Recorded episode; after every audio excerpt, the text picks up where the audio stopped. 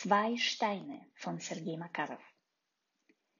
Zwei große Steine saßen auf einem Hügelhang. Ringsherum wuchsen die Blumen und das Gras.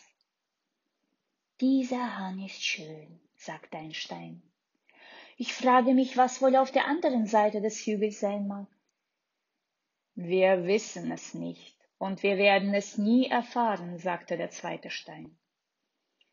Eines Tages landete ein Vogel auf einem der Steine. Vogel, kannst du uns sagen, was auf der anderen Seite des Hügels ist? fragten die Steine. Der Vogel stieg in die Luft, flog über den Hügel, kehrte zurück und sagte, ich habe Städte und Burgen gesehen, Berge und Täler, ein wunderbarer Anblick.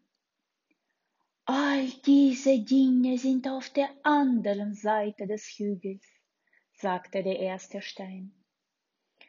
Wie traurig, sagte der zweite. Wir können sie nicht sehen. Wir werden sie nie sehen können. Zwei Steine saßen am Hügelhang. Sie trauerten tausend Jahre. Eines Tages rannte eine Maus vorbei.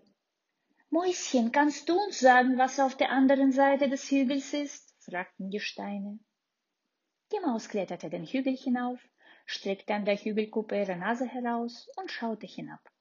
Sie kam zurück und sagte, ich habe die Erde und die Steine gesehen und das Gras und die Blumen. Ein wunderschöner Anblick. Der erste Stein sagte, der Vogel sagte nicht die Wahrheit. Die andere Seite des Hügels sieht genauso aus wie diese.